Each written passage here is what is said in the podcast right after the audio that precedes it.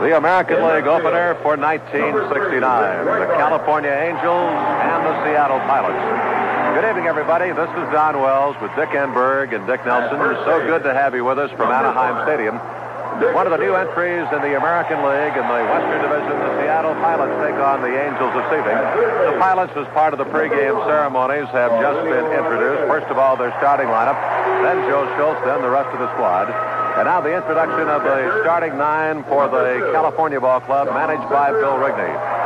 So what can you possibly say? I have been privileged to be on hand now for all of the Angels openers since 1961. But I have to say that this is one that uh, I have certainly looked forward to, and I think that mainly because of the men who are in blue, the Seattle Pilots expansion of the American League and the creation of divisional play. And it certainly should be the outstanding year in the American League of all time. This the centennial year for baseball.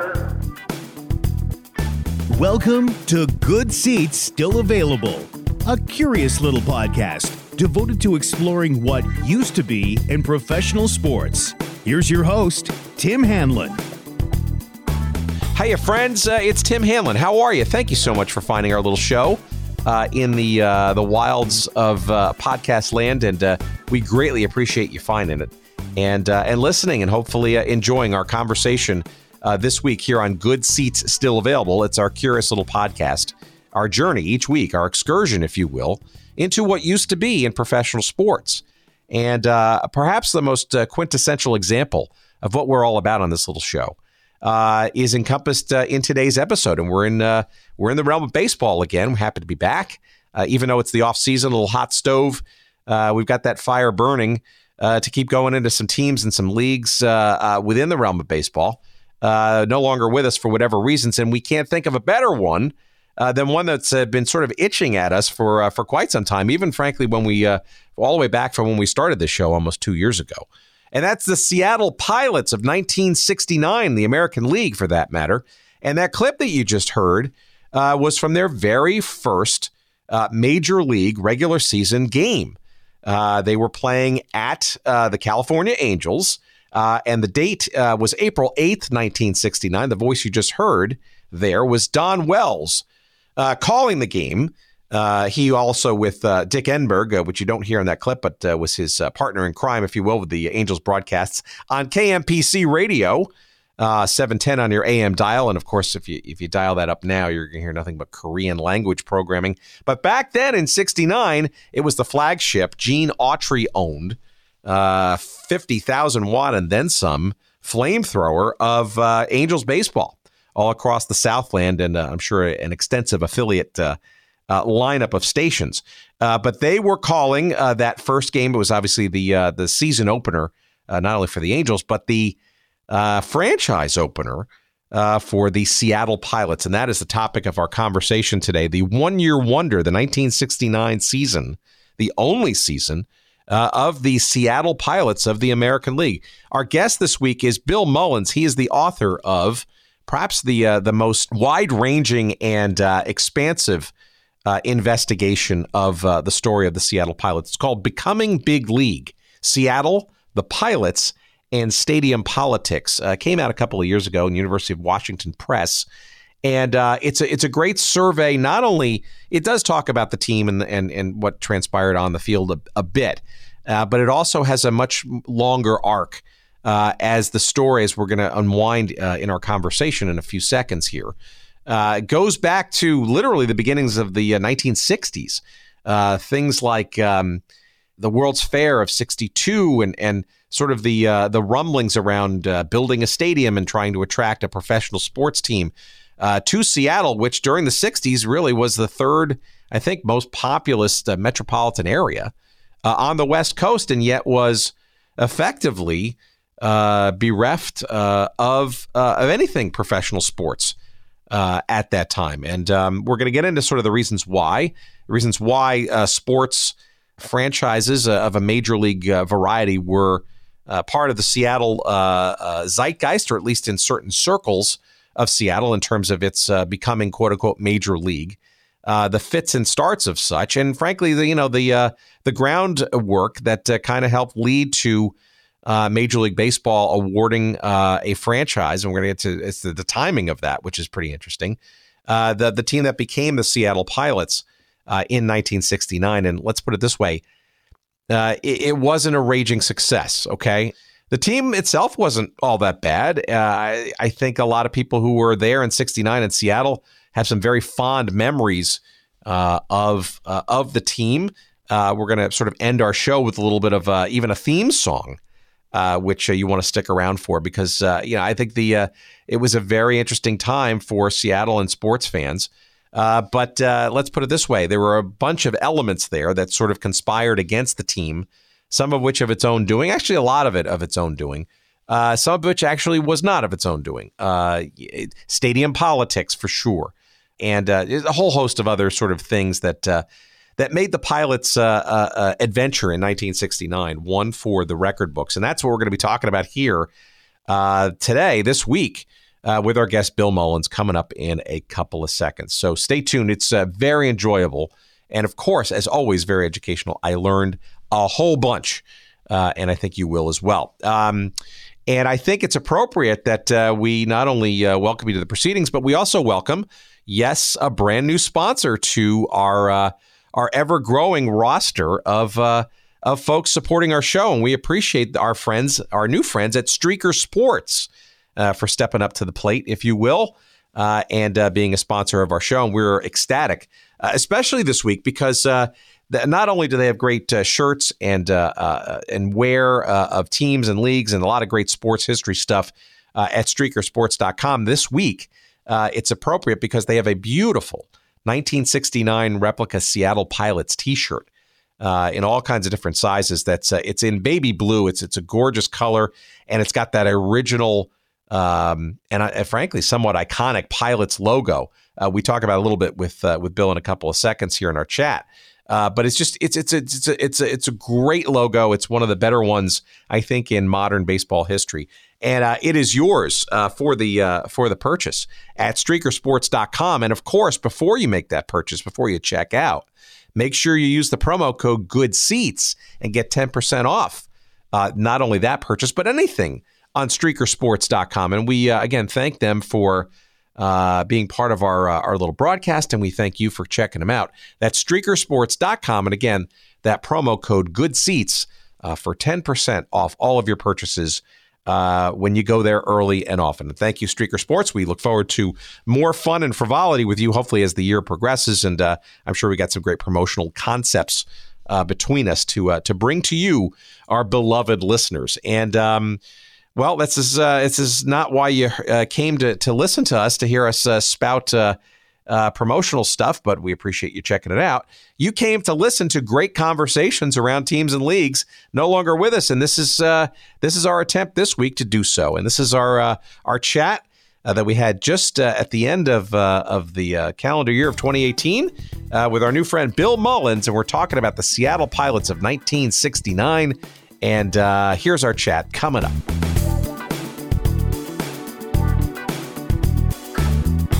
We've been doing the show for about a year and a half, and and as I think I've, I've told you on uh, an email, you know, the the idea is to sort of focus on uh, stories and teams and leagues uh, no longer you know around, defunct or otherwise relocated or whatever, and.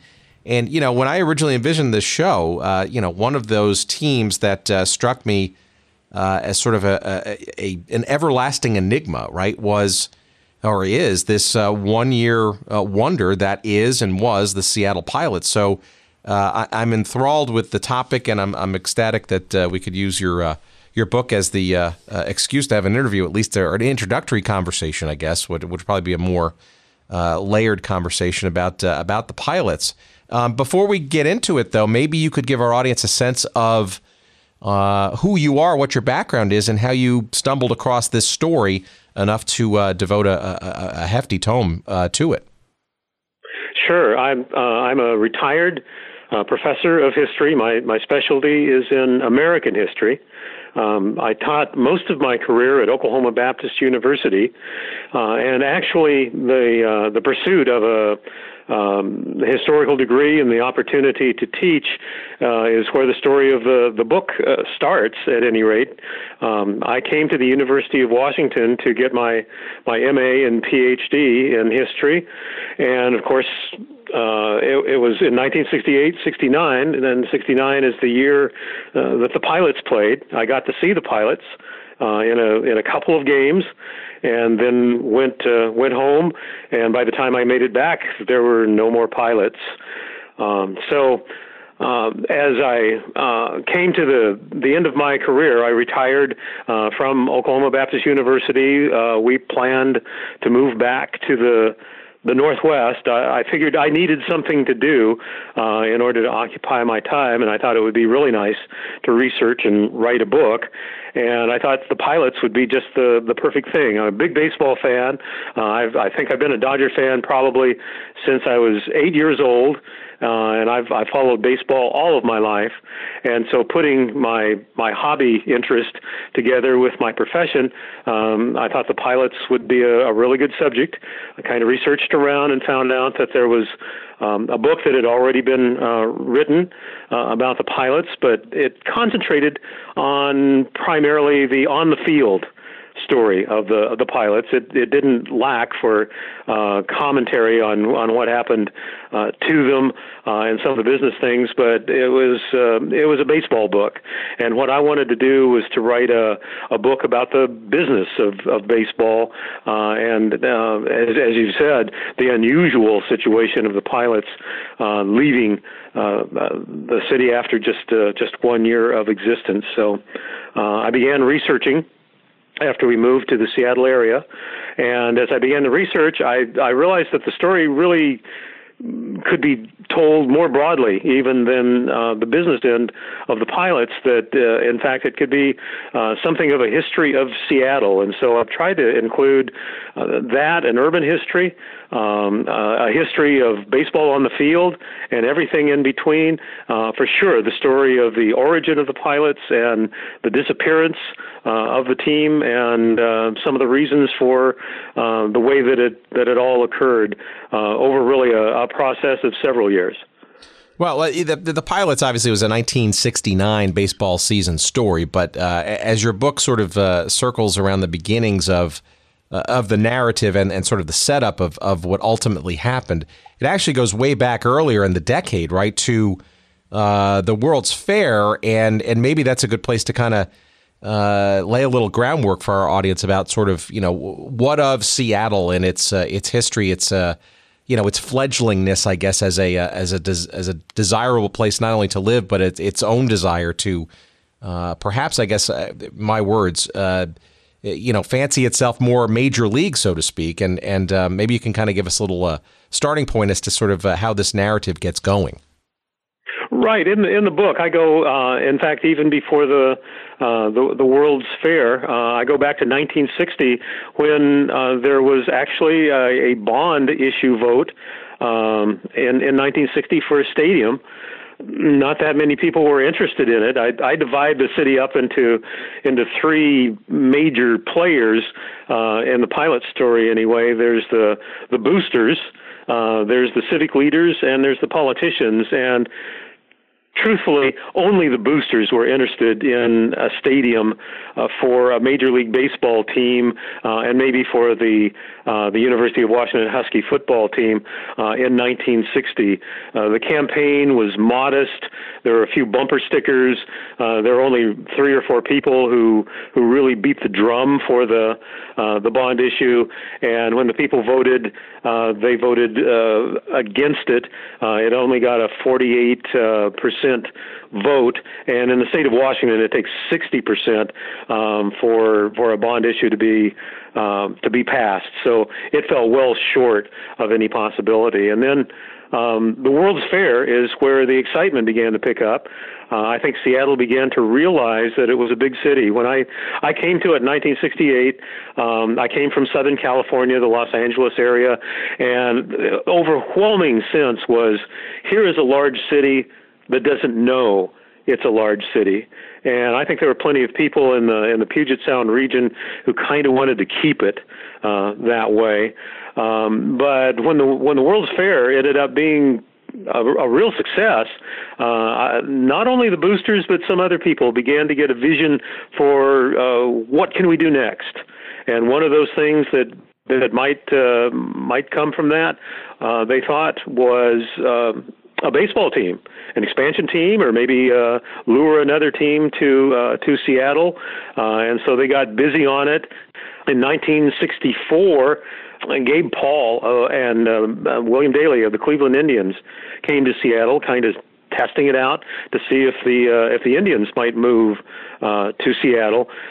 Probably it was a ploy to leverage some favorable stadium improvements uh, in in Cleveland, but you know they looked around. They they found out there was nothing but a minor league stadium, and they went back home and negotiated with the city of Cleveland and got pretty much what they wanted. But that um, that really piqued the interest, I think, of a lot of baseball uh, baseball fans in Seattle. Uh, but it wasn't until 1966 and the possibility of the National Football League um, bringing a, a team to Seattle that that they began working again on uh, on a bond issue, um, and that one looked like it was pretty much going to be accepted. Um, uh, it just seemed like everybody had endorsed it. The politicians endorsed it, bankers endorsed it, the newspapers endorsed it, um, even the religious community endorsed the uh, the bond issue with kind of an eye toward a Billy Graham crusade uh, as soon as the stadium opened up but it seemed to run into some some rough going. The the fellow who was the the leader of the campaign did kind of a debate with with people who were not so much for it. And though he had been speaking articulately throughout the city for the bond issue, he just seemed to fall down um, in this this not televised, but on it was on the radio. Uh, this debate, and he couldn't he couldn't really explain very well why a private entity did not build a stadium, uh, whether or not the stadium uh, would be built if there was no team coming, where the stadium might be uh, might be placed uh, in the city, and it it seemed like the momentum for approval for that bond issue just turned around uh, several weeks before the, the bond election. And so in 19, 1966, um, the, the bond issue for a stadium fell short of the 60%. It was, it was over 50%, uh, but it still wasn't enough. In the meantime, Charlie Finley came to town because he was looking for a place for his Kansas City A's and he was pretty interested in Seattle, but he was also interested in in Oakland and maybe in uh, in the the Dallas Fort Worth area. Uh, he negotiated a little bit. Uh, the, the politicians were not very encouraging. The uh, the mayor uh, when. Um, when he came, uh, negotiated pretty hard nosed. Um, but but Finley, what Finley wanted was an option to leave the city if if the city did not vote positively for uh, for a stadium uh, because there was a, a third election for a stadium in 1968 and uh, he was he was looking in 1967 and so he wanted to make an agreement that if the if the bond issue went down in 1968 he could leave for somewhere else and that that just wasn't really really workable um, uh, again, that that spurred people's interest. That uh, an owner, a major league owner, was looking at Seattle uh, for um, for a location for his team, uh, and so. In 19, 1968, there was a, a, a kind of a multiple bond issue. It included rapid transit, money for an aquarium, parks, um, city improvement, infrastructure uh, improvement, and a stadium that well became the Kingdome, uh, forty million dollars for the Kingdome.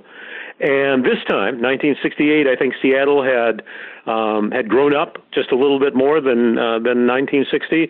I think that they saw a real possibility uh, of a team pretty close in the future, um, and so Seattle voted for the the Kingdome uh, the $40 million uh, for the Kingdome in, um, in February 1968. Um, so things were looking pretty good. And, and by that time, this is another part of the story, but by that time, the American League had granted Seattle a franchise pending a, a positive vote on the Kingdome. So why? Uh, so uh, let's back up for a second. So why do you think uh, the '60s was so um, uh, jagged? I guess in terms of this sort of on again, off again, fits and starts, sort of uh, almost circular discussion around uh, anything relating to pro sports and a facility or facilities necessary to to attract it. It seems like there was sort of a very hot and cold kind of uh, I don't know, civic feeling around uh, around the idea maybe of a pro sports franchise and or uh, footing the bill for such. And, and I'm wondering what the debate was, I guess, civically about the, the pluses and minuses of such. Well, I, I think it was kind of a, a matter of recruiting. The boosters um, they had been excited for a stadium since 1960, and what they they succeeded in doing was to draw more and more people uh, into their orbit uh, for uh, for a stadium. Uh, but Seattle Seattle was pretty much a, a hard sell.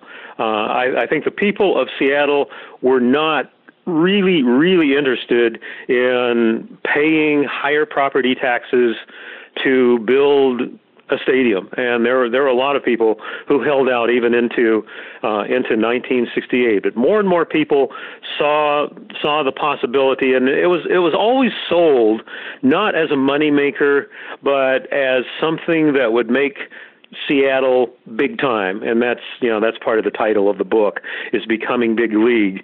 And so this was a process of becoming, and I think more and more people gained a vision of what Seattle could be or what it was actually becoming um, between 1960 and 1968, and it seemed it seemed to accelerate, say from 1966 to 68.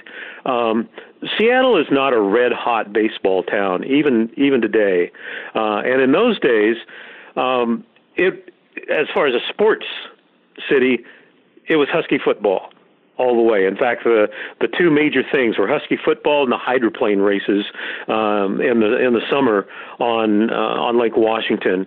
And with the beginning of the interest of the National Football League, I think more more Seattleites were interested, uh, were open to the possibility of paying some taxes uh, so that a sports stadium could be uh, could be built. And so the combination of baseball and football, I think, really really made a difference. But even by 1968. Um, I, I think Seattle was somewhere just just a little bit beyond lukewarm uh, for a baseball team and for paying for a baseball stadium. I did a little bit of uh, of statistical analysis, and what I found was that the the folks who were blue collar workers, who were kind of middle class to lower middle class, were the ones who were the most resistant uh, to voting for uh, for the stadium. The people, interestingly, the people who are well off, um, I think they saw it as kind of a um, um, a, a, civic advancement, and they voted for the stadium. The people who are not so well off were still willing to tax themselves uh, for something that maybe they enjoyed, and and the people in the middle um, came reluctantly uh, to to voting for a stadium. And I think you know, as you put it, that it seems like it starts and stops, but I think it's a um, it's a progressive recruitment of this middle group. Um, more and more of them coming uh, to supporting a team, to building a stadium, um, and and again, when the pilots were here, uh, I really doubt that the middle class was fully on board for having to pay for a stadium or shelling out uh, for a ticket to go to a a baseball team, uh, baseball game more than once during the season. Well, that's interesting too. There's also another sort of angle to this, right? You know, the the uh, the '60s, especially sort of the latter half of the decade, right, where it was almost sort of this. Uh, I don't know, maybe the big the beginnings of an awakening, I guess, on professional sports uh, around things like expansion, right? Uh, the great expansion mm-hmm. NHL uh, in uh, in '67, '68. Uh, you know, you had the uh, the beginnings of the American Basketball Association, the first of what became just a litany of challenger leagues uh, that uh, went way, way, into the 70s. Uh, you're mentioning the, the potential outreach of the NFL. Obviously, baseball had expanded albeit pretty slowly. And and and 1967 also was the arrival of oh yeah, wait for it, the Seattle SuperSonics of the NBA. Now now granted, not you know the NBA of what we know today, right? Sort of much more of a, a, a I want to say looser collective, but certainly was. But it was basketball. It was one of the big four major sports leagues, right? And uh, in many respects, right, it, it, had to be a shot in the arm uh, to to Seattle's uh, culture and and and various uh, elements of the economic uh, uh, fabric of the of the city to kind of give it, if you will, literally and figuratively, some some major league status that might then now also perhaps mean uh, more interest in other pro sports too. Right, and and the Sonics were are a part of the story. I'm not sure how important, but they're there. Uh, the Sonics are were the first major league team that came to Seattle because they uh, they made it to Seattle in 1967. Um, they they came the way a number of teams came to to Seattle. Um, there was ownership that was out of the city and they brought a team to Seattle, and that's kind of the way the pilots came as well. Um, again, the, this group of, of people who I, I call the boosters, um, they were always talking to uh, the American League or the National League about uh, about having a team, but the politicians were um, were just totally quiet uh, about that. There was there was no no group beating the drum, and the civic leaders, the people who are the business folk um, in in downtown, um, they welcomed sports they did have that feeling. They they were convinced by the boosters that having a major league team would make the city a major league city, a big league city. Um, but they weren't willing to to just really work for it. Uh, there were comparisons throughout this whole story of the rise and the fall of the pilots, of how if this had been in then put in your city. Kansas City, if this would have been in Anaheim, if this would have been in my city, said major league owners, we would have raised money in 10 days. And that just never happened uh, in Seattle. Boeing is one of the one of the parts of it. Boeing is kind of a curious curious part of Seattle. Um, it's what made Seattle in those days. It was really a company town uh, in the 1960s. Boeing was everything, but Boeing really held itself aloof from um, from Seattle culture, from Seattle politics, uh, from from Seattle charity. Um, Boeing said, well, we have a lot of employees and they will be active in your city, and that will be our contribution to the city. But there was nobody that was a part of Boeing that took the lead uh, in, in recruiting the Sonics, the Seahawks, um, or the pilots. Uh, to to Seattle, and without Boeing, that's that's an important economic aspect that just just goes missing um, from from the story of of bringing sports to what was really a, a big city. Yeah, right. It was the uh, it was I still think it is. Well, I don't I, I don't know geographically now, but at the time, right, it was the what third largest uh, population center on the West Coast, right, outside of the two big well, in California. Right, and it, it was the fifteenth largest media uh, market in the entire United States. Yeah, I mean, so it, it was it was due for major league sports. Yeah, uh, well, by numbers. Yeah, and that, that that so that that again, you know, and having lived there for a period of time too, I, I there is a uh, how can I best put it a provincial quality to Seattle, which I think is is and the Pacific Northwest generally, which I think is is is an amazing. Uh, uh, uh um, not only curiosity, but uh, admirable sort of spirit. But I also, um, yeah, y- again, again, this is against the backdrop of of expansion and and pro sports and um, it's just interesting to sort of hear sort of the general, um, I don't know, uh, ambivalence, I guess, uh, on certain levels uh, around this. But yet, it, it didn't stop uh, entities from from pushing the baseball thing. And and I guess the you know the the way you describe it, you know, you have your uh, your boosters that are sort of making some inroads. Um, uh, maybe we can get a little closer to the lead up to the actual formation and the uh, the events sort of surrounding the creation of this franchise. Um, maybe you can want to delve into the, sort of like the 1967, 66, 67 ish kind of uh, uh, lead up period because it seems to me that uh, the chief cook and bottle washer behind this franchise was literally a baseball guy, one, you know, very much entrenched with uh, a relatively successful uh, minor league team in Seattle, Pacific Coast League of of the Rainiers. Um, mm-hmm. Maybe give us a story of sort of how he sort of came about, and and I guess you know without very much money, kind of became kind of the central leader of all this. Well, he certainly was the local face of the of the pilots, and we're talking about uh, Dewey Soriano, um, who was really a pretty good baseball fellow. Um, in, in the book, I kind of sketch out a, a possibility uh, of him uh, becoming commissioner of baseball. It didn't work that way, but he had been a general manager of a couple of minor minor league teams. Um, when the pilots um, were um, were created.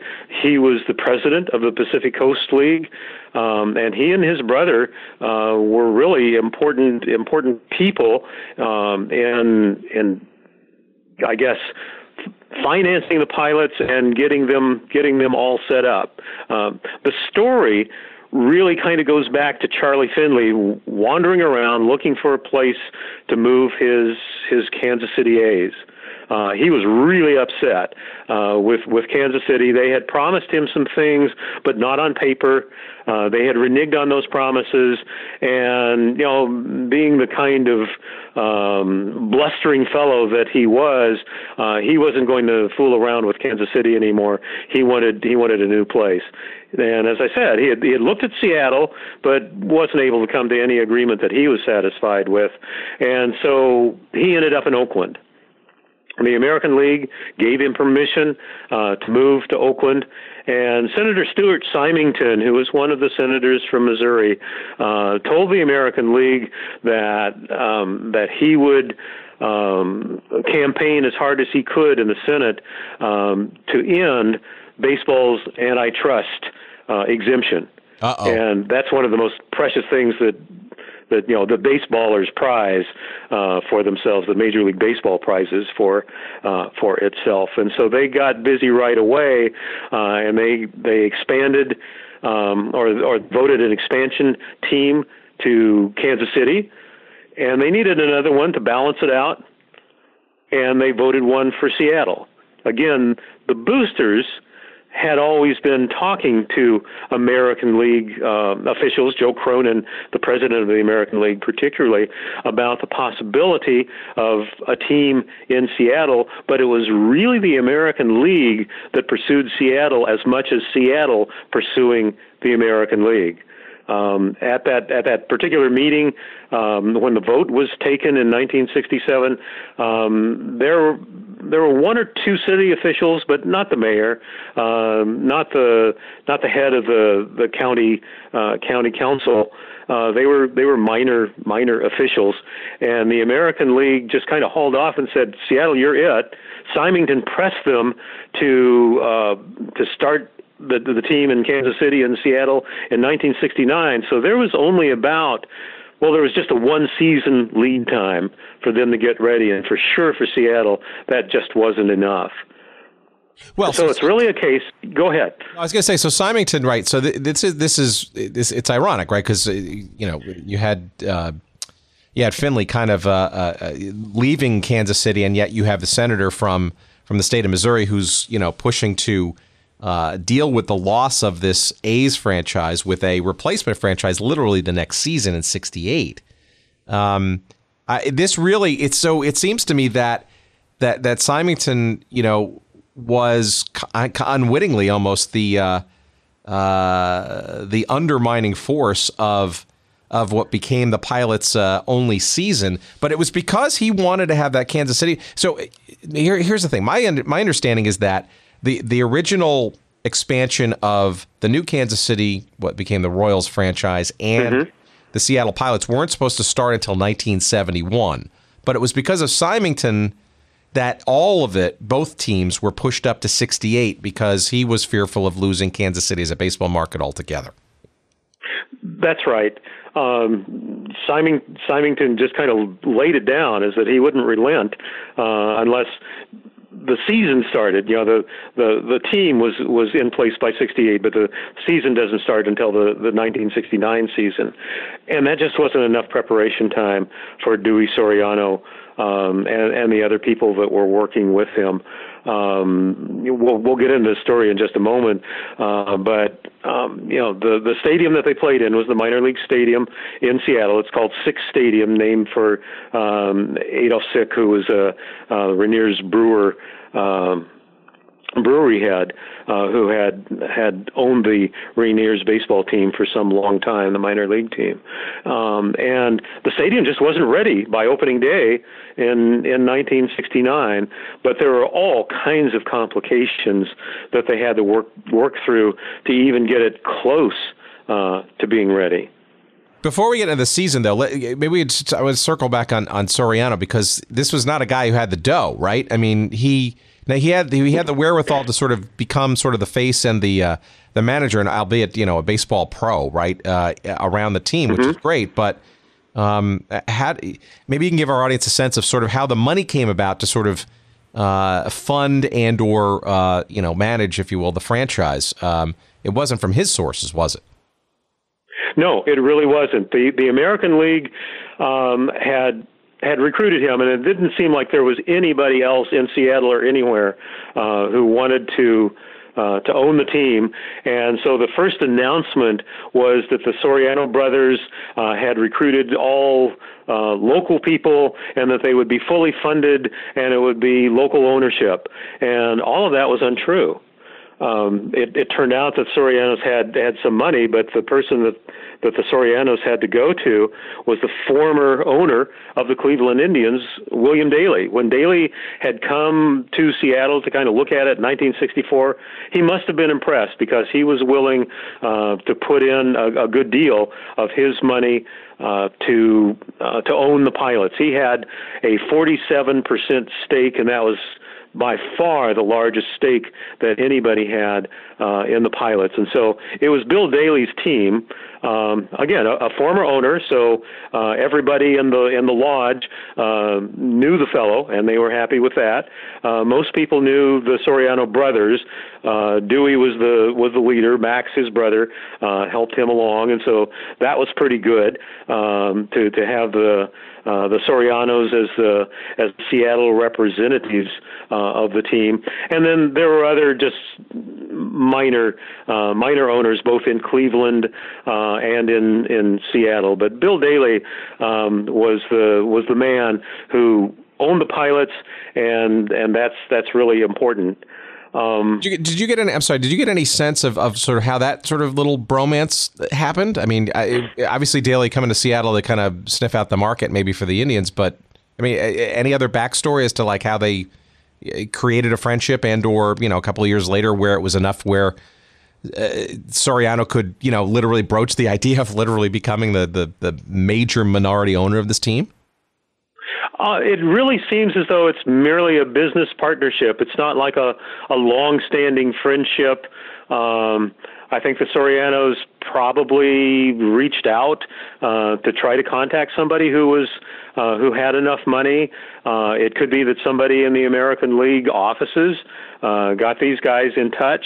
Um, but you know, Daley just as he appeared on the scene, uh, said that he really wouldn't mind working with the Sorianos, and and the way that he put it, to me, made it sound like they've got a good reputation. I'm willing to work with these guys, um, and we'll get to know one another as we go go down the road. Very interesting. Um, well, okay, so that, uh, uh but it didn't seem to be well. Okay, so the money is there at least in the in the beginning, it seems, and. Um, but the the time, as you as you pointed out before, is, is now not on their side, right? There there is literally uh, no time to waste to kind of get this franchise up and running uh, to begin the 1969 season. Which uh, you know, h- how does that happen? Right? Doesn't seem like it uh, it allows for very much in the way of uh, quality or infrastructure. And um, I mean, you mentioned the stadium, but what of that, and what else uh, in the in in the months that led up? It seems like it was almost. Um, I don't know, shall we say doomed from the start? But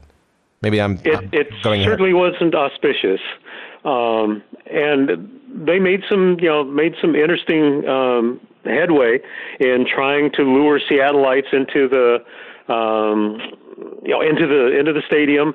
Uh, they had a name the team contest. Uh, there were a variety of names that were that were suggested, like the Green Sox, the Rainiers, the Mariners, um, and and some others. Um, but um, it was pretty clear that pilots would be a pretty good pick if you were a part of this contest because Dewey Soriano, as well as being a baseball man, was a harbor pilot. Um, and so it wasn't a surprise to the the press relations fellow that pilots ended up being the name uh, for the team. And it's kind of clever because uh, it denotes both the the waterborne uh, aspect um, you know, the Puget Sound and the Pacific Ocean uh, for for being a, a pilot, uh, but also the Boeing connection. Uh, and so the logo was a ship's steering wheel with a baseball in the middle, with a couple of little angel wings uh, off to the side to to make people think of both airline pilots um, and uh, and seagoing pilots as well. It's um, it's, a, um, it's a great. I mean, for those logo nerds out there who listen to this show, yeah. uh, it's it's uh, it's charming, and uh, it's uh, I think it's it just it, it the charm uh, continues. Uh, I think even more so because it only lasted for a year, but it's a really it's a very cool logo, and uh, it's a very interesting uh, dynamic of how how you sort of blend those two or those three sort of dimensions together all in one. That's right, and and the uniforms reflected that as well. the The uniforms were gold and blue. Um, the sleeves had stripes, uh, like a airline pilot or a, a ship's captain. Uh, but the main thing were the caps. Um, a nice uh, a nice S on the cap, but on the bill of the cap uh, was the gold braid, the scrambled eggs, uh, as they as they call it. Uh, it it was a captain's cap uh, that the players wore. Um, and and I, I think that's the best best part probably uh, of the pilot's history is the uh, is the caps of the the pilots. Um, getting into the, the, the, stadium part, there was a long argument with the city. Uh, the city had bought Sick's Stadium uh, by by 1968, and so the negotiations went on um, between Dewey Soriano uh, and and the mayor Dorm Braman. Um, they were long, they were grueling. Um, Braman gave Soriano um, a, a deal as they negotiated that really wasn't quite as good as the deal that Charlie Finley uh, refused to embrace. Um, the pilots had to pay $165,000 a year for five years and there was just no way that they would be in Sick's Stadium for five years. Four years would have been the maximum had things gone the way they were supposed to go. So they were paying a, uh, a year's premium in order to get the lease, um, and the city in return would pay um, just over 1.1 million in order to install enough seats. The, nobody seems to know how many seats there were in the minor league Sick's stadium. 11,000 is the is the number that most people use, and the American League wanted 28,000 seats uh, to be placed in Sick's uh, Sick's stadium. That was going to be hard to do uh, in a period of now less than a year, and they couldn't begin the construction. They couldn't even draw, draw up plans until Soriano and the mayor Braman um, had finished negotiating, and they negotiated and negotiated. Finally, came up with a deal, and even then, the city council almost didn't vote for it. Um, one of the councilmen said, well, all of this money it should go go for a library um, in a in a suburb uh, of one of the neighborhoods uh, of Seattle. It, it passed, but it didn't pass easily. And so it was it was pretty deep into October uh, when they began the renovations on um, on on Sick's Stadium. Um, and and you, having lived in Seattle, and anybody that's been in Seattle, know that boy, if you begin construction in October, it's going to be hard. It's going to be really, really wet. Um, it might be cold, uh, but there's going to be a lot of mud, uh, not just dirt. Uh, to to deal with, uh, and that uh, that turned out to be the case. The other problem was that they were working on a consultant's estimate of how much it would cost, and when they they sent out the bids, uh, the bids came in at 65% above that estimate. And so they had to negotiate again on what the stadium was going to be like. Um, the 28,000 seats came down to 25,000 seats. Uh, the quality of the lighting of the field uh, was reduced. It wasn't, well, I guess it was major league quality, but just barely. Uh, plywood was used wherever plywood could be used, rather than sturdier structures to uh, to renovate the field. And I'm not sure if it was true or not, um, but Bob Short, who was the owner of the then uh, Washington Senators, uh, when he came to see um, Sick's Stadium with, with his team, he said that the box seats were nothing more than a bunch of uh, metal folding chairs like you'd find at a funeral home. Um, nobody said that the that the stadium measured up to major, major league stand, uh, standards um, as as the the season went on. Uh, the American League never signed off um, on Sick's Stadium as something that it it uh, approved of, and there were other problems. The new seats that they put in began to warp midway through the season as they put in the the seats. It wasn't until the second homestand that all of the 25,000 seats had been installed. And as I was saying earlier, uh, when people came to opening day, uh, if they came really early, they could still hear the hammers ringing uh, as bleachers were being put into place for probably what was around 19,000 seats uh, for opening day. Um, at the second homestand, um, some of the fans kind of looked at their clothing and they had blue stains on it. The paint wasn't dry yet from the seats that they were uh, they were sitting in, uh, and finally the installer of the uh, of the seats had to pay the uh, the cleaning bill or pay for new suits uh, for the people who had uh, picked up that paint on their uh, on their clothing. And as the season went on, it turned out um, the water pressure wasn't sufficient when there was uh, just a little bit over average attendance around seventh around the seventh inning. The water pressure dropped dramatically. Um, there, there's a story of uh, Joe Pepitone, the first baseman for the Yankees, left the game early, went into the um, the clubhouse, the visiting clubhouse, to shower and he came running out of the clubhouse all all soaped up uh, into the restaurant area. I hope wearing a towel, um, yelling uh, about what happened to the water. There was no hot water. Uh, the water pressure was uh, was so low, um, and it turned out that the the water main that went into the the stadium was a six inch water main, and for the stadium it was necessary to have an eight inch water uh, water main. Uh, they didn't change that until the season had come to a close. Um, in order to activate the lights for a night game, somebody had to climb up one of the poles um, in order to get them going. Um, there were there were clogs uh, that affected, um, I, I think, sand that got into the electronics of the PA system, and at least once a fire broke out in an electrical box because uh, it had shorted out. Uh, and so all of those problems afflicted the pilots uh, as they went on, and Dewey Soriano made a big deal out of it. Um, it would have been a good idea to make a big deal with the city, but not make a big deal in the in the newspapers because that meant that um, the fans were reading about what a crummy stadium it was, um, and it was kind of less likely that they would come out to sit on well bleachers that were warping, that had no backs, um, in a stadium that was not really properly constructed. Um, so that that was that was really a problem. One more problem that, that I think Soriano brought on himself was the ticket prices. The pilots had among the highest ticket prices in all of the major leagues. Uh, their highest ticket was six dollars. The next highest was like four dollars in San Francisco.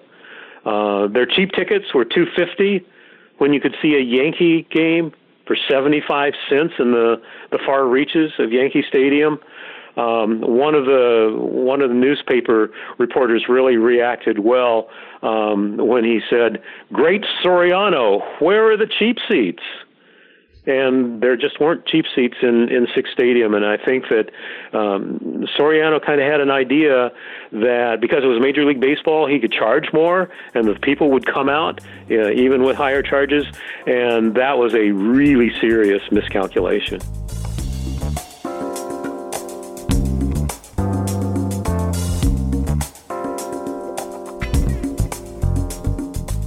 All right, time for me to catch my breath, get a cool, tasty beverage, and uh, remind you, while we do so, that uh, our friends at Audible uh, are here to uh, remind you that uh, you can get a free audiobook download uh, of your choice from over 180,000 titles.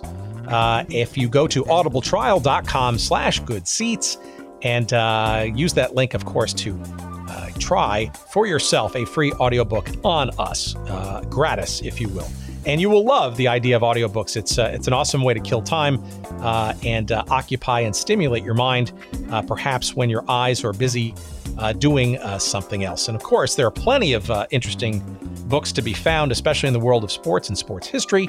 I think our audience might enjoy a few of these, of course, including the seminal work by baseball legend Jim Bouton. It's called Ball Four. It is not only written, but it's also narrated by him you could use your free credit for that book. And of course, as you know, Ball 4 uh, centers around the 1969 uh, one year wonder that is the, uh, there was, the Seattle Pilots of Major League Baseball, but obviously the, uh, the background for a whole lot of other observations about the sport of baseball. And it remains to this day, uh, perhaps uh, one of the most celebrated writings about the sport of baseball in this country. Of course, you can also, if you're not a big baseball fan, you can go into the world of soccer uh, with uh, the autobiography called My Turn by Johan Cruyff, the uh, uh late Johan Cruyff, uh, perhaps one of the world's best ever uh, soccer players. he of Dutch heritage, of course.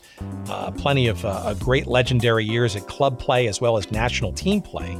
Uh, for the Dutch team, as well as for our audience, maybe a little bit of interest, uh, his journeys in the North American Soccer League in the late 70s and early 80s with the uh, Washington Diplomats and the Los Angeles Aztecs. And of course, if you're into football, uh, there's probably no better book, especially if you find yourself uh, really interested in the sort of deep and rich history of the NFL, with uh, the book called NFL Football A History of America's New National Pastime. It is written by Richard Crepeau and narrated by Marlon May. That, too, uh, is uh, an audiobook that you could choose from over, like I said, 180,000 titles uh, there's got to be something in there that's going to be of interest to you. And by all means, give it a try. And we appreciate you doing so at audibletrial.com slash good seats. And again, you're going to get your free uh, audiobook download. You can cancel it anytime. And again, even if you cancel it, you can keep that book as long as your device exists. So again, we appreciate it. Give it a try. audibletrial.com slash good seats. And now back to our conversation.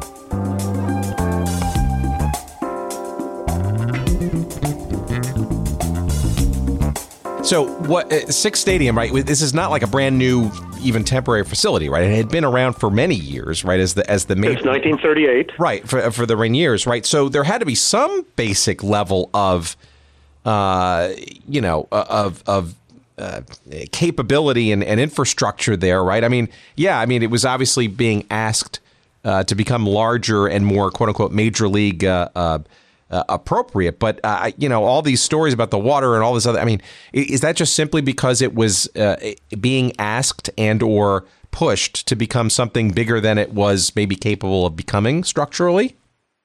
That's exactly it. Yeah. Um, again, the, the, the water pressure was a problem when it was just a little bit over average attendance. Um, th- that level of, of attendance, around 8,000, I think, uh, was not likely to come out for a minor league game. So it wasn't wasn't ever a problem when um, when the numbers were that low. And again, if it was 11,000 seats, it was really an unusual game that would tax the water supply.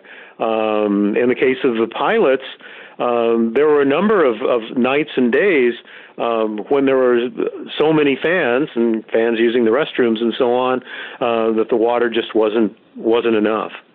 All right. So uh, another question then is: Was it always envisioned that Sick's would the Sick's Stadium would be uh, a a temporary venue while this Kingdome, or I don't know if it was named by then during the during mm-hmm. the, the, bidding uh, or the voting. Um, uh, and what was the timing of this new stadium supposed to be? Because it seems like, you know, if at least people could agree that this was a temporary solution for a set period of time, we can kind of all get around this, and and you know, ultimately we know what the goal in mind is, which is the ultimate new stadium. But it seems like even that wasn't sort of fully figured out, maybe because of some of the negotiations that were going on around Sick's Stadium. The the American League put into its its provisions for the Seattle Pilots that construction would have to begin before the end of 1970 um, on it was called for a long time the King County Multi-Purpose Stadium, and finally just commonly called the Kingdome. Uh, and so, sorry, were they were, uh, they, ground, were they worried it actually wouldn't get started, even though it was voted in? It you know, it was one of those things of what happens if there's construction problems. And 1970 was really pretty generous because the vote was in February 1968. Um, and so construction really had to get started by by 1970 if things were to go along right. And and again, the pilots were kind of forced into into a five year lease on uh, on Sick's Stadium, but I think they thought they would be out in four and maybe even in three uh, three years. And you know, it turned out the Kingdome was not ground wasn't broken until 1972, um, and uh, the stadium wasn't finished until 1976. So the the big hope that the Sorianos and that Bill Daley had uh, of getting out of Sick's Stadium into a real major league stadium and um, with with adequate seating, well, with a large seating, forty thousand plus uh, seats. Um, the big hope began to just kind of go further and further off into the distance. There was a there was a whole big wrangle about where the Kingdome was going to be built. Um, the uh, the consultants suggested that it be built uh, somewhat south of the city uh, in an industrial area because it would cost less there. Um, the civic leaders came alive and said, "No, you're not going to do that. We need to have a, a stadium that's downtown. We can't we can't take the stadium uh, out of downtown, and so they suggested uh, the site of the Seattle World's Fair, the, now the Seattle Center, um, that the stadium be built there, really near where what is today Key Arena, the old Seattle Coliseum where the Sonics played, um, so that it would be all just right in the downtown area. Um, in in the state of Washington, uh, there's the initiative process. You get enough signatures on a petition, uh, you can vote on almost anything. Um, and there was a real outcry about building the Kingdome at the Seattle Center. Um, partly because it would spoil the center with this huge building, uh, partly because there would almost surely be cost overruns over the 40 million uh, that the people had voted, uh, and so the petition uh, the petition was circulated. It got enough signatures. Uh, in 1970, after the pilots had left, there was a vote, and uh, the Seattle Center site was rejected by the people of Seattle, and they had to go through the siting process once again. So there there are all kinds of difficulties um, in moving from Sick's to the Kingdome because there are all kinds of difficulties in getting the Kingdome built. All right, so I got, I got two more questions related to this. Was there any other place besides Sick's Stadium uh, that could have been uh, a temporary location for this team, say in 1970, if there had been a second season, uh, or or in any of the following seasons, given the delay in this Kingdome uh, site selection process and construction process? Uh, or was there no. no other choice in this city? There really was no other choice. The only other large stadium uh, in the in the city was Husky Stadium, and um, Husky Stadium was just it wasn't a, a real possibility uh, for for baseball. Yeah, because it was a football centric uh, construction. Yeah, I mean, I mean the Coliseum was sort of um, worked uh, worked for the Dodgers, uh, but Husky Stadium wasn't wasn't the Coliseum. It wasn't as large a, uh a place, so there was no place to go. the The argument, the discussion, uh, as the pilots were beginning to leave, was a discussion over who was going to pay for further renovations to make Sick's Stadium let's say equivalent to Seal Stadium in San Francisco, you know, where the um, where the Giants played for at least a year, maybe two years, uh, before they they went to Candlestick. All right, uh, here's the last question on that one. Then, so, so, uh, and this is sort of a little forwarding to the story, but like uh, after the team has, you know, has left for uh, a, a, a, a, bunch of reasons we'll get into in a second. Um, was there any what was the thinking then once the team had left? Uh, was there anything that that then caused certain people in the mixture to pause the thought about the stadium? I mean, you know, they had lost the team, right? And yet the stadium had been voted in prior to the team's arrival or during the team's arrival, and now the team was gone. So I'm wondering if people sort of had some remorse about following through with this stadium uh, now that the team had left. Or did they kind of redouble their efforts and go, you know what? If we don't build this stadium, we're never going to have a shot at anything professional, baseball or otherwise. And this is the real flip flop in, in the Seattle political landscape. Um, a, a city that was, like I said, just a little bit beyond lukewarm uh, for a stadium, for a uh, for a team. Uh, it, it really changed around, and and I I think it was it owed to just one individual. Um, John Spellman became the county executive. That's sort of like being the mayor of the county, and the stadium was was a county undertaking. Uh, so it was his responsibility, and um, amazingly enough, he didn't blink an eye. He said, "Yeah, we're going to build this building, uh, even without a team. We're going to be searching for a team uh, as we build it." Uh, but he didn't hesitate at all to continue the building process. And I give him a, a lot of credit because I'm a baseball fan, and I think that building the stadium was a good thing to do. Uh, I give him a lot of credit uh, for for forging ahead uh, when almost the rest well the rest of the Seattle city political landscape probably would have just thrown up their hands and put the money in the bank for some later day.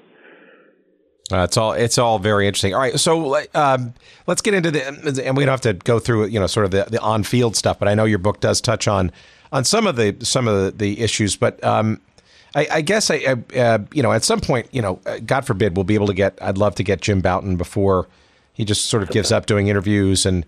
Um, you know, there are a bunch, there are a bunch of other sort of uh, uh, players and, and and related sort of things that we can do. Hopefully, to get more about sort of the on-field performance and all that kind of stuff. But but maybe you can sort of uh, give our audience a sense of encapsulating, I guess, sort of what this season was all about because you had high ticket prices.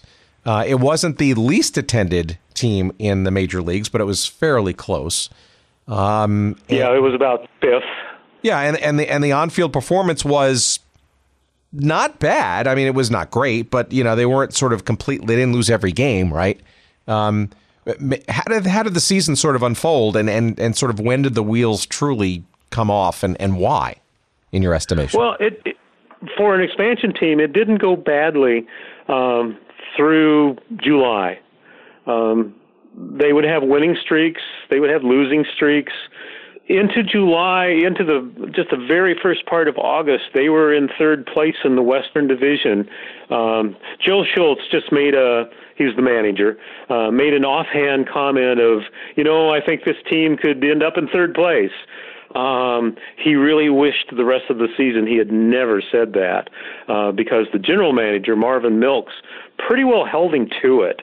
Uh, Milkes was a not type A. He was type A plus, um, and and wanted to win at all costs. Not the kind of general manager that an expansion team uh, really needs to have. But he really pressed Schultz uh, on his third place prediction and they held third place, amazingly enough, behind Oakland and Minnesota uh, those those years uh, until July, and then the wheels did come off in August. And I think that I think the reason was that the the pilots in the expansion draft had drafted mainly older name players.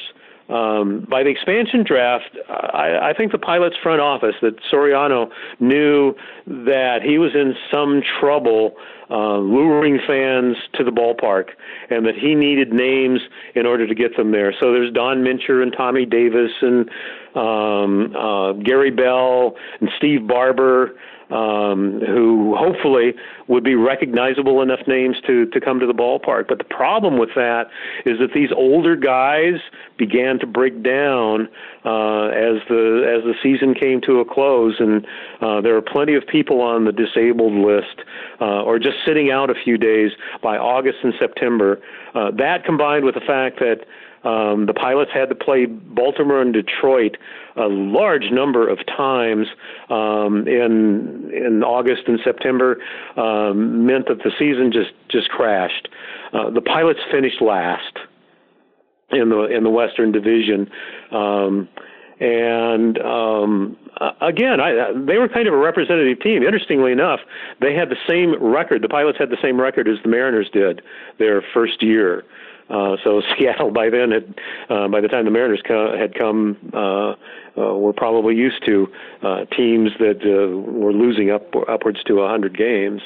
Um, I think the Cleveland Indians had more losses than the Pilots, um, but the Pilots were second to the last in the American League. So, what was going on during the season in terms of, of, of marketing and and I guess the, maybe the story of the team? Like, how much of this sort of you know the team wasn't really drawing well and or making money and or wasn't well capitalized. I mean, how much of that was sort of leaking out, uh, either planted or or discovered, I guess, by the press and the fans? Because you know, I, you know, we go into 1970. There's a spring season, right, or uh, the spring training, yeah. right? This this is.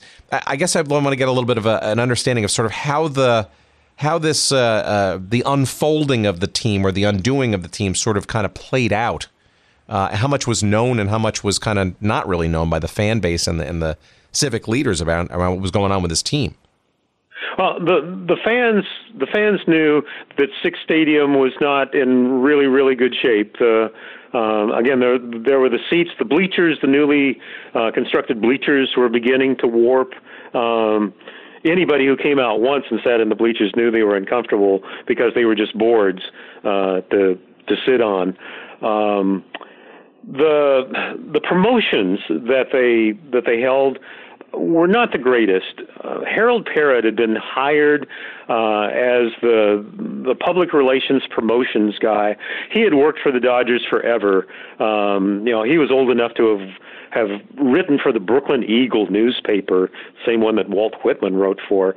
Uh, although I don't think he knew Walt Whitman, um, but uh, Harold Parrott was a was a long, long time major league promoter. He had worked for the Dodgers forever. He had worked for the Angels for a couple of years. He was hired by the Pilots to uh, to get Seattle all excited about their new baseball team, and the Pilots found out that they just plain couldn't afford. Harold Parrott. He was given um, a larger salary uh, than he had had with the Angels or with the Dodgers to lure him to uh, to Seattle, and by June, they had let him go. Um, there's some other problems with Harold Parrott as well. There's some um, misfeasance, at least, story came across that I think I've conveniently forgotten. But but anyway, I have a feeling that he was let go for other reasons besides his salary. But that was the that was the main problem. They just couldn't afford him, uh, and so they just kind of jury rigged uh, some promotions. The best promotion they had was a bat day um, in uh, in early August. Uh, 23,000 people came out. That was the top top attendance. Um, and and the odd thing was it was the same day as the hydroplanes were racing. Um, and again, hydroplane racing is a big, big deal in Seattle. Not so much today, but boy, in 1969, that's the place to be. Is out on Lake Washington, watching the, the hydroplanes tool tool around uh, Lake Lake Washington. But they took a chance. They offered bats and they had their highest attendance day uh, on that particular Sunday. They had some family nights. Uh, they had Kiwanis night. They had Boys and Girls Clubs night, or I guess it was just in Boys Clubs nights. They didn't seem to work with the representatives of these clubs very well. Uh, and so even though the attendance got a boost, I don't think they sold as many tickets as they might have. Uh, had had the front office people been working a little bit harder um, and um, reaching out uh, just a little bit better uh, than they did. The the total attendance for the whole year was 677,000. They had estimated that probably 800,000 was break even, and when the season started, they kind of figured they'd have a million. Uh, and so the 677 had to be just really, really disappointing. So, at what point does Daley start to panic? I think he's he's pretty upset by the time he realizes the Kingdome or the the multi-purpose stadium is not going to be built. He gets uh, kicked around uh, in the newspapers. The the beat writer for the Seattle Times wrote a column in in I guess August or early September uh, titled "Won't You Go Home, Bill Daley," um, and really chewed him out. And I, I'm not sure if that was the tipping point. He was already looking around uh, for some place to move, and he had said, you know, I'm going to give this city one more year, and we'll just see and that's what what kicked off this column. And I think by the time the column was written, William Daley was ready to find a buyer uh, for the pilots. Now, one of the important one of the important parts of the story is that Daley had guaranteed that he would fork up as much as eight million dollars to subsidize the pilots uh, if they ran into really tough times. Um, had he done that, the pilots would have been here at least a second year. Nobody seemed to ask him for it. The American League knew that he had made uh, at least a guarantee. He had written, signed a guarantee that he would uh, he would at least provide 62 percent of that eight million dollars, and he had said verbally uh, to one of the owners that he'd, he'd do the whole eight million, and nobody held him to it. And so um, I I think by by August, certainly by September, Daley was looking around for somebody to buy the team, and by October, by by the World Series, he had negotiated with uh, with Bud Selig and the Milwaukee Group, uh, the Brewer Group, to sell the pilots um, to Milwaukee. Yeah, it, it, it's it's uh, this is through the prism of history, right? So this, it's really hard to believe that you know, before uh, basically by the not even really by the official end of the season, everybody was you know, both Daley and Soriano were at the point where they would literally be reaching out to move or sell the franchise. I mean, not even after one, if you will, fully complete and and uh, post mortemed uh, season, right? Um, I, you know, what it, it almost feels to me like this stadium thing, right? Because of its delay, um, I, I it's not like people didn't know that this was, you know, that that the plan was going to be in the next couple of years for the stadium to eventually get built, right? I mean, I why would you fritter away what took so long to get there in the first place? Um, you know, uh, why not adjust the prices, say next year? Why not, you know, try to make some more temporary improvements to the stadium, knowing that ultimately at the end of the road, maybe ill ill defined still, that there was going to be a brand new stadium at the end of all of this. Right, and and I think most people figured by 19 by you know the end of 1969, early 1970, that the stadium wouldn't be built in a particularly timely manner but still, it would surely be built. Maybe it would be possible to move in in the middle of the 1973 season at the worst.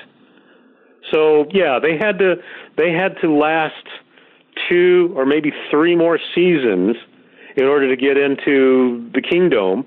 Um, but you know that was a real hope, and and you know one of the things is that eight major league teams made less money than the pilots did partly because the pilots charged so much for their tickets.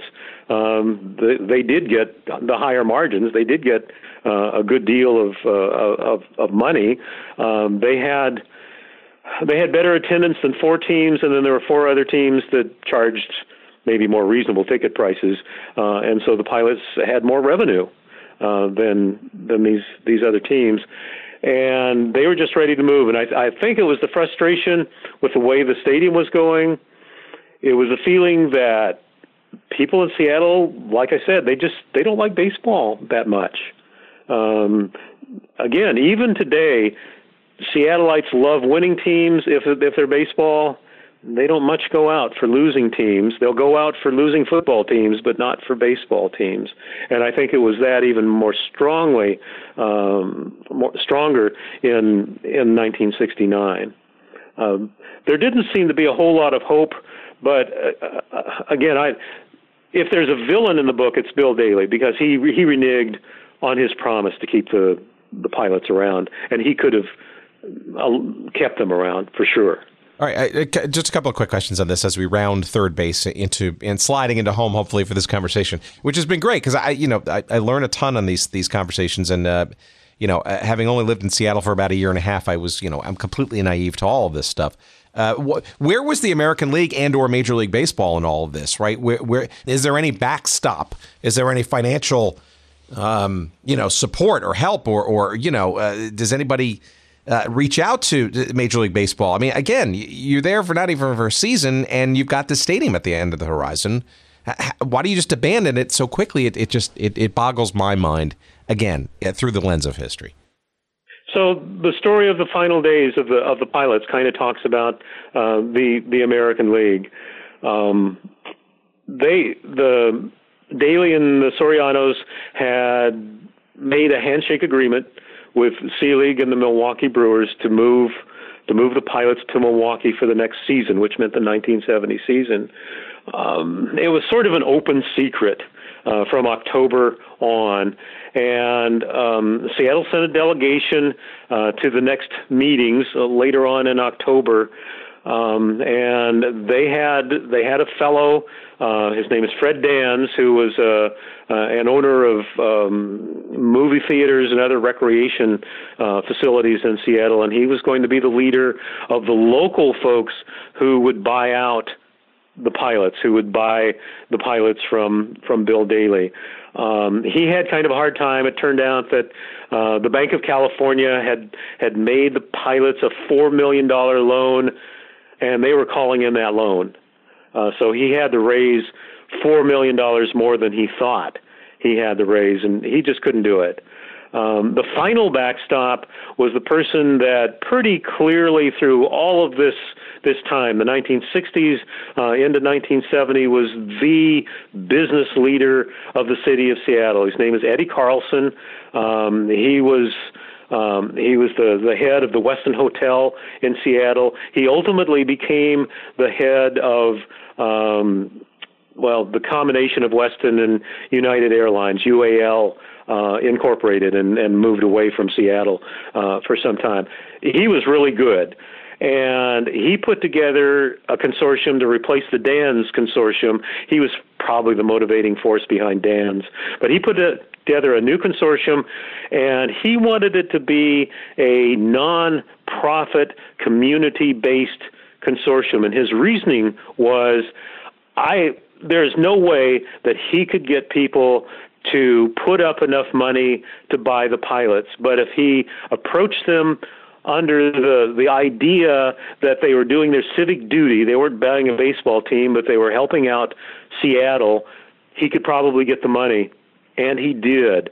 He got enough money from private sources. Um, he was able to uh, twist the arm of the Bank of California to reinstate the loan.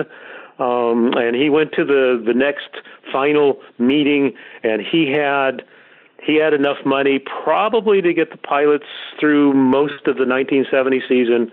Um, the American League didn't like the nonprofit part. I don't think most of them really understood what he was saying. Uh, I think that, that they believed that that he was saying that every owner uh, should run his franchise like some kind of charity sort of thing. Uh, certainly, uh, Charlie Finley heard it heard it that way.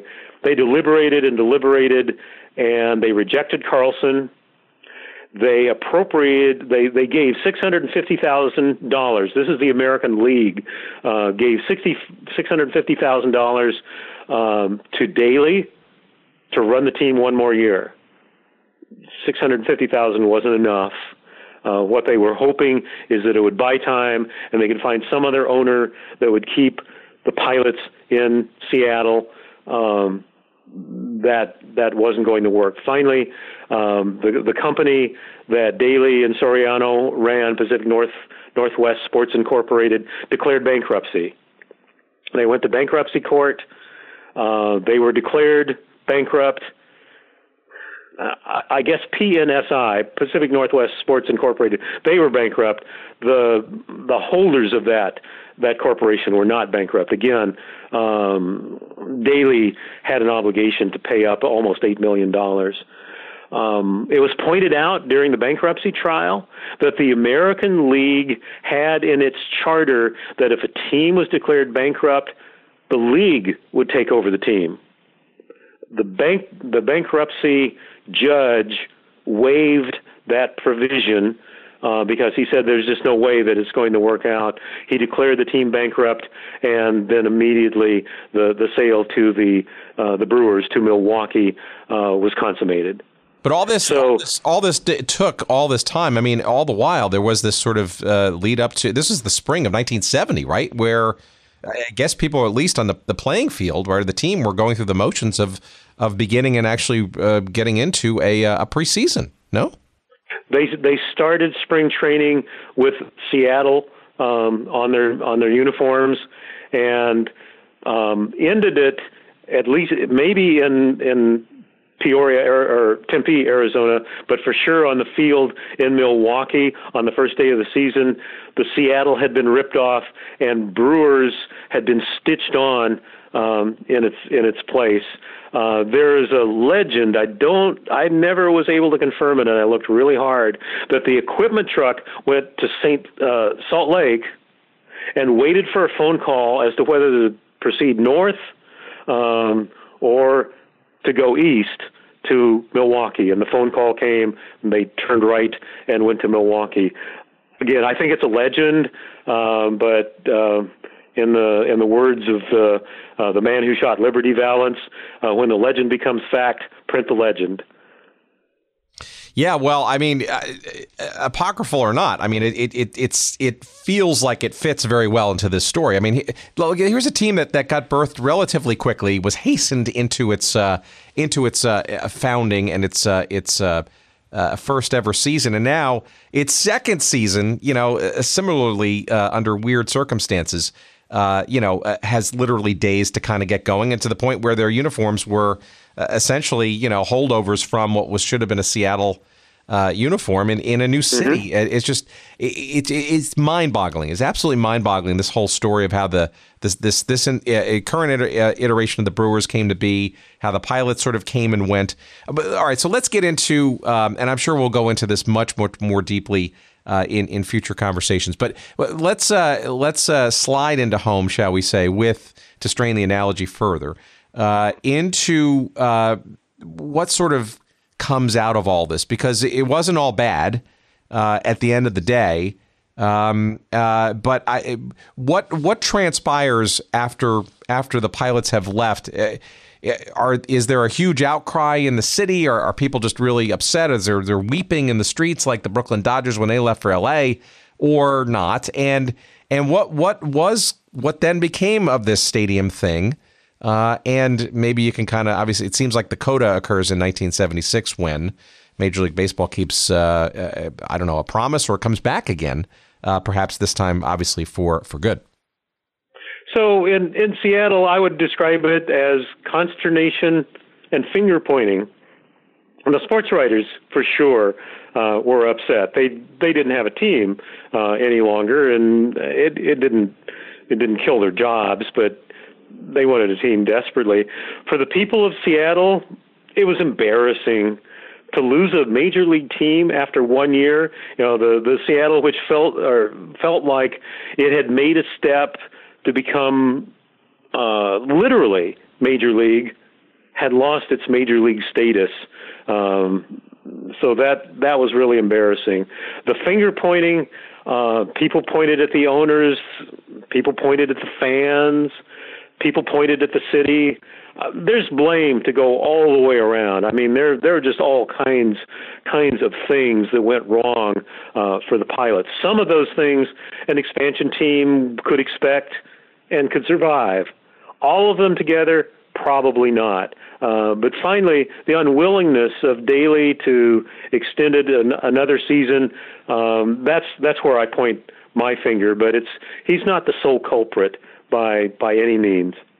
Sort of in the background is the building of the Kingdome, and as I said before, it, it didn't get finished until 1976. Um, so Seattle really couldn't couldn't genuinely try to attract another team to replace the pilots and then put it in Sick's Stadium. Sick's Stadium stood until 1979. They held rock concerts and farmers markets and things like that in it. And then finally, uh, it was torn down, and at its site now is a uh, a Lowe's home improvement store. Um, but there's still signs outside, and there's a home plate just inside the doors uh, of the store. The big thing, though, was that when when Seattle lost the pilots, the bankruptcy hearing was over.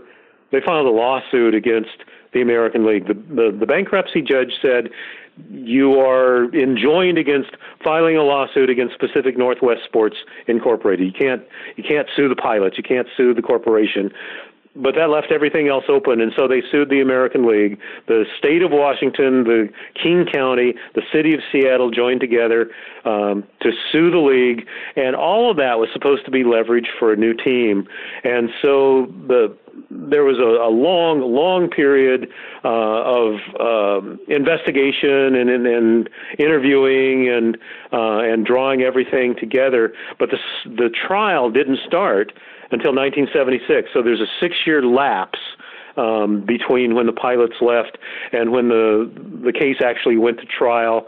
Uh, there were some complications, but what the what the leaders of uh, of the people who are bringing suit um, said is that we can just get the owners of the American League in front of a jury. We're going to win this case. They were pretty much right.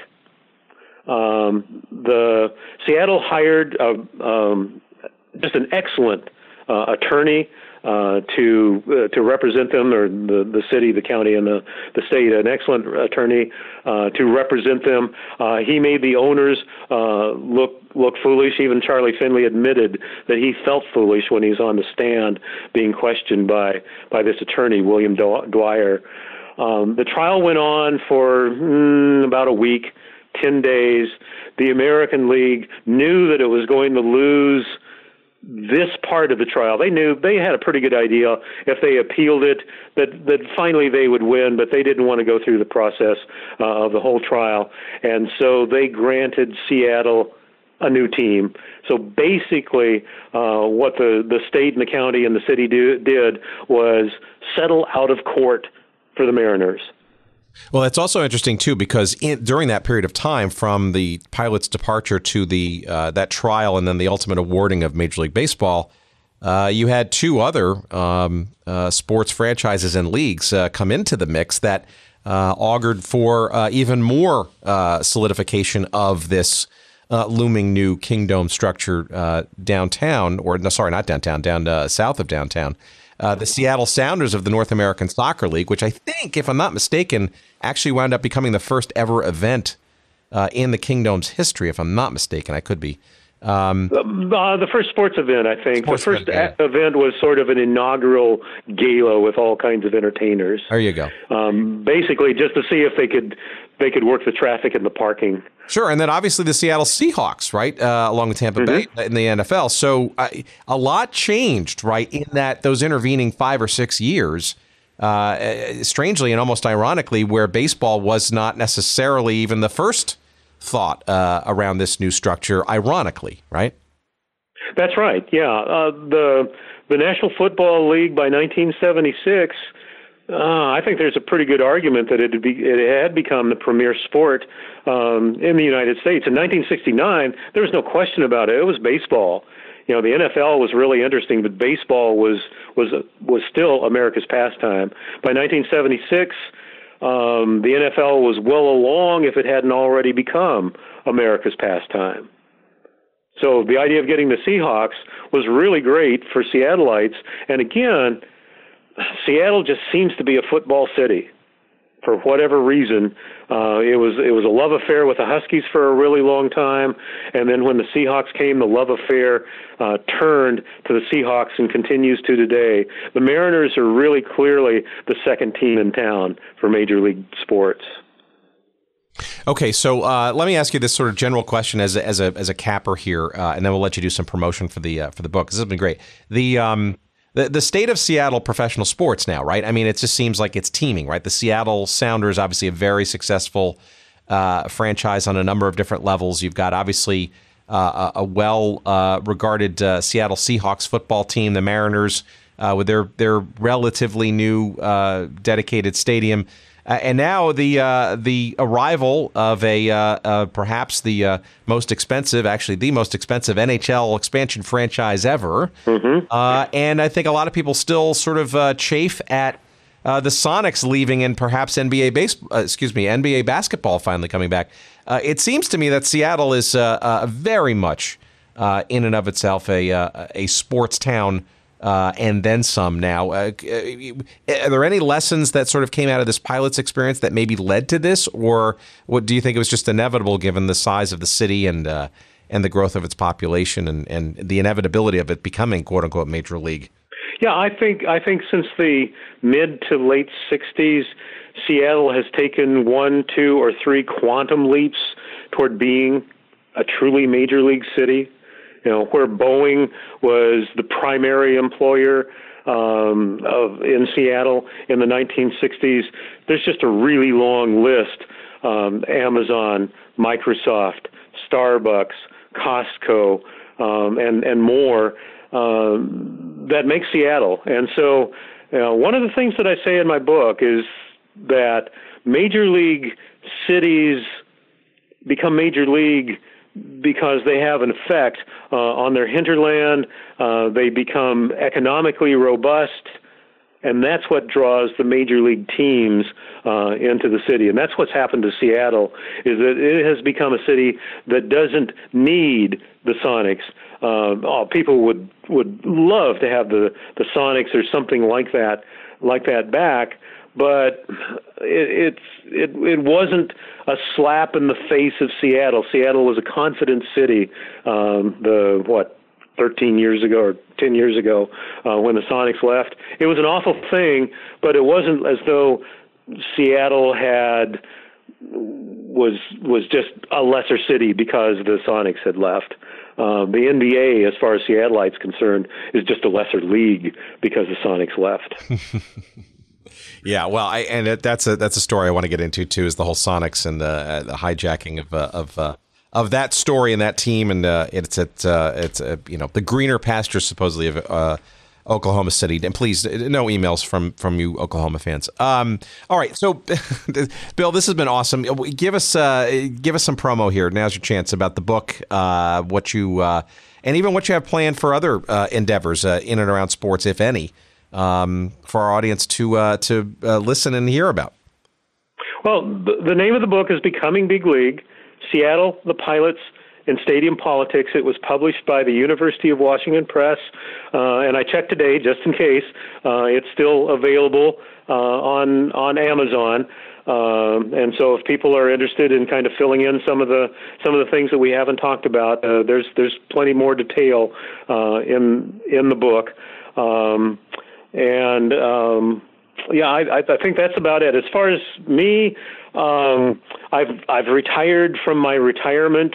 Uh, I'm doing some volunteer work, but as far as researching, boy, it would have to be really good. I've I've been thinking about uh, with the coming of the hockey team. Um, well, wouldn't it be wonderful to write about Stanley the Stanley Cup uh, winning Seattle Metropolitans? But uh, it just seems like too much work. So I'm not sure if I have any more more sports articles in me. Well, look, if you want to be on this show again, you better damn well get to working on that book because I think uh, it'll absolutely be relevant. Uh, and frankly, look, and we, we talk about this a lot on this show. Um, you know, it's interesting to see sort of modern day sports and the leagues and the teams, and and uh, in in certain situations there is a warm, fuzzy, uh, and uh, solid embrace of the past. Uh, I think the Seattle Sounders are a really good example, but arguably, say Major League Soccer uh, not necessarily warmly embracing of, say, the old North American Soccer League, where the original Sounders franchise began.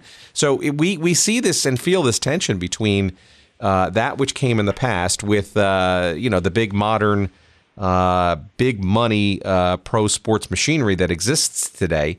Uh, it almost feels to me sometimes that the history of sports and teams and leagues, especially those no longer with us, are more conveniently remembered uh, than they are sort of um, uh, deeply and richly. And I, you know, look, I, if it were up to me, I would absolutely want to go deep on that uh, the story of, of Seattle and this, the history of hockey there before uh, the arrival of this uh, to be named team. Um, so you know, for what it's worth, here's a little uh, uh, a little uh, ounce of encouragement coming from from our little uh, our little podcast board here, and uh, perhaps some of our listeners too might uh, rally around that cause. But we do appreciate this work and this conversation. I learned a lot, and I look forward to hopefully getting some more information about this team. and and more of Seattle sports because there's plenty more to explore for sure. Well, thank you very much for having me me with you. I really enjoyed talking about the pilots once again.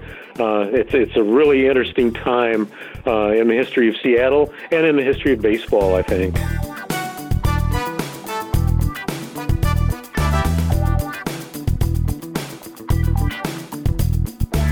Well, there you have it. Uh, our thanks to Bill uh, for uh, you know an interesting investigation uh, into a team that has uh, always been a curiosity to me, and I suspect to many of our listeners as well. And I hope that we go to some other conversational explorations about this this team and this year and this league, the the American League, the Seattle Pilots. I especially would love to talk to Jim Bouton uh, at some point. Uh, obviously, Ball Four, the uh, sort of iconic work, not only of baseball but uh, his uh, his year uh, with the Seattle Pilots. Hopefully, we can get him on a future episode if he is willing and able.